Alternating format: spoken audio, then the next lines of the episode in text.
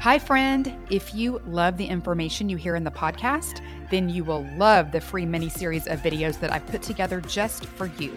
It's all about the biblical blueprint for health and teaches you exact principles I've taught to thousands of Christian women that result in weight loss, better sleep, increased energy, clearer skin, and sharper brains.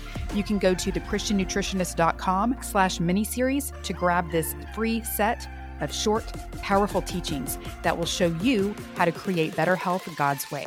It's at thechristiannutritionist.com slash miniseries. Go check it out now.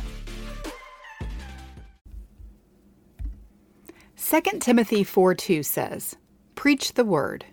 Be ready to do it, whether it's convenient or inconvenient. Convenience is a killer when it comes to our physical and spiritual health goals. It's not convenient to cook when you can drive through. It's not convenient to go to bed early when you want to catch up on Netflix. It's not convenient to get up early and exercise when you could sleep longer. It's not convenient to go to church when you could have a lazy Sunday. It's not convenient to read your Bible instead of catching up on social media.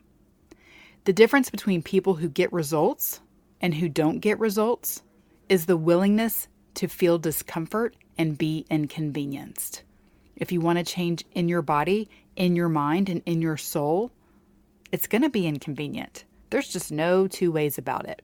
But there is great reward and accomplishment on the other side of it.